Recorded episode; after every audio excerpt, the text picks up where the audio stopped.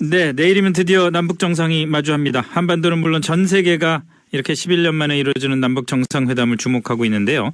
어, 그 중에 분단의 고통스러운 역사 속에서 가족과 생일별 해야 했던 이산 가족들 누구보다도 이번 회담을 기다리고 계실 겁니다. 지금까지요 통일부에 등록된 이산 가족 수가 총 13만 1,531명입니다. 그중에 네. 가족과 상봉한 사람이 1만 9,928명 뿐이고요. 더 큰 문제는요. 어, 이산 네. 가족 중에 생존한 분이 절반이고 그 중에 대부분이 80대 이상의 고령이라는 겁니다. 지금 어, 제가 그 말씀 드리는 동안 대답하시는 분이 남북 이산 가족 협의회 심구석 대표신데요. 연결해서 자세한 말씀 들어보겠습니다. 안녕하십니까? 예, 안녕하십니까? 대표님도 북녘에 가족을 두고 오셨죠? 예, 그렇습니다. 저는 그, 그 유교 전쟁 나기 전에 아버지가 먼- 먼저 남쪽에 나오고 네. 그다음에 제가 나왔습니다. 그래서 북한에는 어머니하고 동생 둘이 있었습니다. 아이고 고향은 어디신가요? 고향은 함경남도 함흥입니다. 함흥이시고요. 네네. 아, 혹시 그, 그 이후에 이산 가족이 되신 이후에 동생들에게서 그뭐뭐 편지를 받거나 생사를 확인해 보신 적이 있으십니까? 아, 저는 상당히 그 행운한데 네. 1994년도에 47년 만에 그 북한의 동생을 중국에서 만났습니다. 아 그러세요? 그, 네, 그래서 지금도 에, 남동생은 사망하고 여동생하고는 편지 왕래하고 물건도 보내주고 계속적으로 그 연락하고 있습니다. 대표님 연세하고 여동생분 연세를 좀 여쭤봐도 되겠습니까? 아, 저는 83세, 네. 여동생은 74입니다. 아 그러시군요. 네. 그 받은 편지 나그 말씀 나누 중국에서 말씀 나누셨을 때 어떤 얘기들을 들으셨어요?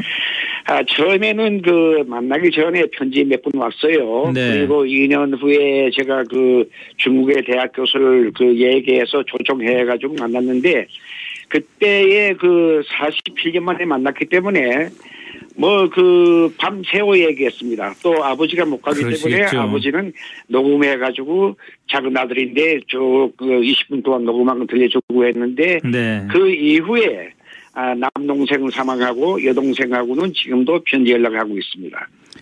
아이고 참 이건 뭐 그 그러시기 때문에 더욱 더 내일 남북 정상회담에 거는 기대가 이만저만이 아니실 거라고 생각이 듭니다만은 이산 가족 상봉이라는 게 그동안 우리가 그 어, 미디어를 통해서 참 여러 차례 뭐 생중계도 하고 여러 보도도 했기 때문에 많은 상봉이 있었던 걸로 생각을 하지만 네. 실제로는 이산 가족 상봉이 결과적으로는 전체 이산 가족 중에서 몇 안 되죠. 얼마 안 됩니다. 지금 그 통계상은 어, 4,185명이라고 하는데 네. 그건 4,185 가구고 가구고 예. 예. 통계상은 네, 통계상은 17,000몇 명이라 하지만은 네. 한 집에서 세 명 만난 건 그 큰 의미가 없거든요. 한 집으로 친다면 4천 명 정도 만났어요. 예. 예. 금강산에서 처음에 서울하고 평양에서 만났고 네. 그 이후에 금강산에서 만났는데 그게 20년 동안에 20차례입니다. 네. 저희가 바라는 것은 이런 금강산에서 만나는 거 이건 하나의 전시적인 효과밖에 안 되고 네. 저희가 바라는 것은 생사 확인을 먼저 해달라는 얘기예요. 네, 네. 커피 한 잔 값이면 세계 어느 나라, 나라하고도 전화가 다 되, 되지 않습니까? 그렇죠. 또 스마트폰으로는 얼굴도 볼 수 있습니다. 그러나 예.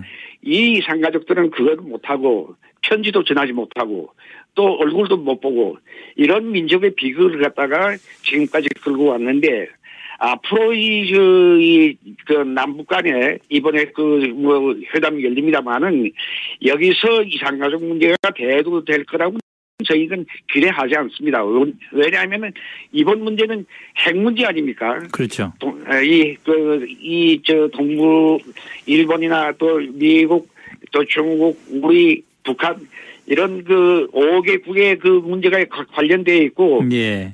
이런 문제에서 만일에, 만일에 그, 그, 이산가족 문제라든가 이런 게 된, 그, 대두가 된다 하면은, 첫째 생사 확인을 먼저 해주고, 네. 그리고 편지를 왕래해주고 왜 편지 왕래가 안 됩니까? 엽서 한자이면 요새는 에, 크게 해서 사진도 스캔 받아서 보낼 수 있지 않습니까? 그럼요. 예. 그런데 그걸 안 되고 지금까지는 1년에 한 번 20년 동안에 20차례 이게 큰 의미가 없습니다. 그래 저희 이산가족들은 이- 이번에 솔직한 얘기로 에, 상목 문제라든가 이런 것이 논의된다고 보지도 않고 만일에 논의가 된다 하면은 생사 확인을 먼저 하고 편지를 보내주고 엽서라도 보내주고 이런 걸 바라고 있습니다. 지금 그 아까 그 대표님도 그런 경우입니다만은 이산 가족분들이 이런 개인적인 경로를 통해서 어, 북한에 남아 있는 가족과 생사 확인을 하고 편지를 교류하는 경우가 꽤 있지 않습니까? 맞습니다. 지금 그 그런 그 민간 개인들은 못하기 때문에 네. 저희 이산가족 협회에서 이런 일을 하고 있습니다. 아, 그렇습니까? 제가 처음에는 남북 이산가족 협의회라 해서 제가 만들고 그 이후에 한 20개 단체가 생겼습니다. 네. 그러다가 점점 들어가지고 13개 단체가 됐는데 통일부에서 그러지 말고 사단법인을 만들어서 이- 이 도와달라 일 좀 추진해달라 해서 예. 4년 전에 사단법인 남북 이산가족 협회가 나왔고 지금은 국고에서 얼마씩 지원해 주고 있습니다. 그래서 네. 저희가 이산가족들 그 북한의 그 생사 확인하고 또 연락하는 거 이건 에, 정식으로는 안 되지 않습니까? 그러니까요. 그래서 저희가 제 상국 일본이나 중국을 통해서 북한의 가족을 찾아가지고 편지 왕래해주고 또 어, 생계비도 도와 보내주고 이렇습니다. 그런데 문제는 어, 국경지대가 동한강, 압록강이 그 점점 그, 그 통제가 심하기 때문에 건너와서 만나는 것이 어려워요. 아, 그건 어렵고요. 그, 네, 근래에는 아, 전화로 상봉 이 소식 듣고 이렇게 하는 방법이 있습니다. 그래서 저희가 그걸 하고 있습니다. 아니 그렇다면 이렇게 민간 단체 차원에서 그 생사 확인도 되고 편지도 오가고 전화로 상봉도 하고 기회가 닿으면은 중국에서 만나기도 하고 이런 일이 진행이 되는데 네. 그렇다면은 뭐 북한도 북한 당국 입장에서도 그거를 뭐 완전히 막고 이런 건 아니라는 뜻이잖아요. 아니죠. 북한에서는 그 통제합니다. 통제하기 네. 때문에 아, 전에는 압록강, 도망강을 건너와서 만났는데 지금 그 만- 건너오기는 어렵고 예 예. 북쪽에 저희 그 협조자가 있습니다. 네. 이런 분들을 통해 가지고 북한의 가족을 찾아서 편지가 건너오기 오기 어려워서 요 근래에는 전화로 이제 상- 상호 그 확인합니다. 그러면은 참 눈물 겨운 일이 많습니다. 10년 전, 이거 70년 된 그 저 세월이 흘러갔기 때문에 네. 처음에는 상대, 상대방을 확인 못 해요. 그래가지고 누구냐, 뭐 별명이 뭐냐 이렇게 쭉 하다가 나중에 맞기 맞다 하면은 그 어, 울고 그 그런 그 녹음한 거 들어보면은 가슴 아픕니다. 저도 아이고, 눈물 뭐, 많이 흘렸어요. 예, 70년 세월에 얼마나 많은 한들이 맺혔겠습니까? 그러니까 지- 그렇다면은 지금 앞으로 이, 이 이번에 그 이 문제가 에, 이상가족 문제가 대두가 된다 논의가 된다 하면은 네. 아까도 말씀드렸지만은 우선 생사 확인하고 그리고 네. 편지 왕래 네. 편지가 왕래면 엽서에도 엽서에다가 사진 갖다 복사 그 스캔 받아가지고 보내주면은 이 상 가족들의 한을 어느 정도 풀어주리라 믿는데 네. 지금까지 역대 그 유형자들이 금강산에서 만나는 걸 이걸 위주로 했기 때문에 하나의 그거는 아뭐 흔히 말하기 로또 복권이라 하죠 저희가 근데 앞으로는 에, 남북 간에 좀더 어, 이, 이런 문제에 대해서 실질적으로 도움된 방향으로 네네. 에, 정, 정, 에, 정부 당국에서 또 남, 그 북한, 북한에서 에, 관심 두고 해결해 주- 주기를 저희가 바라고 있습니다. 혹시 이번 남북 정상회담을 앞두고 정부 측의 그 협회 차원에서 이런 어, 신원 확인이나 서신 왕래를 잘 될 수 있게 좀 도와달라는 요청을 하신 게 있습니까? 아, 많이 하죠. 저희가 예. 많이 합니다. 많이 하는데, 아, 통일부 당국에서도 원체 이번 문제가 큰 문제이기 때문에 네. 아마 논의 그 대상에 넣겠죠. 네네. 그런데, 아, 핵 문제가 뭔지 크지 않습니까? 예.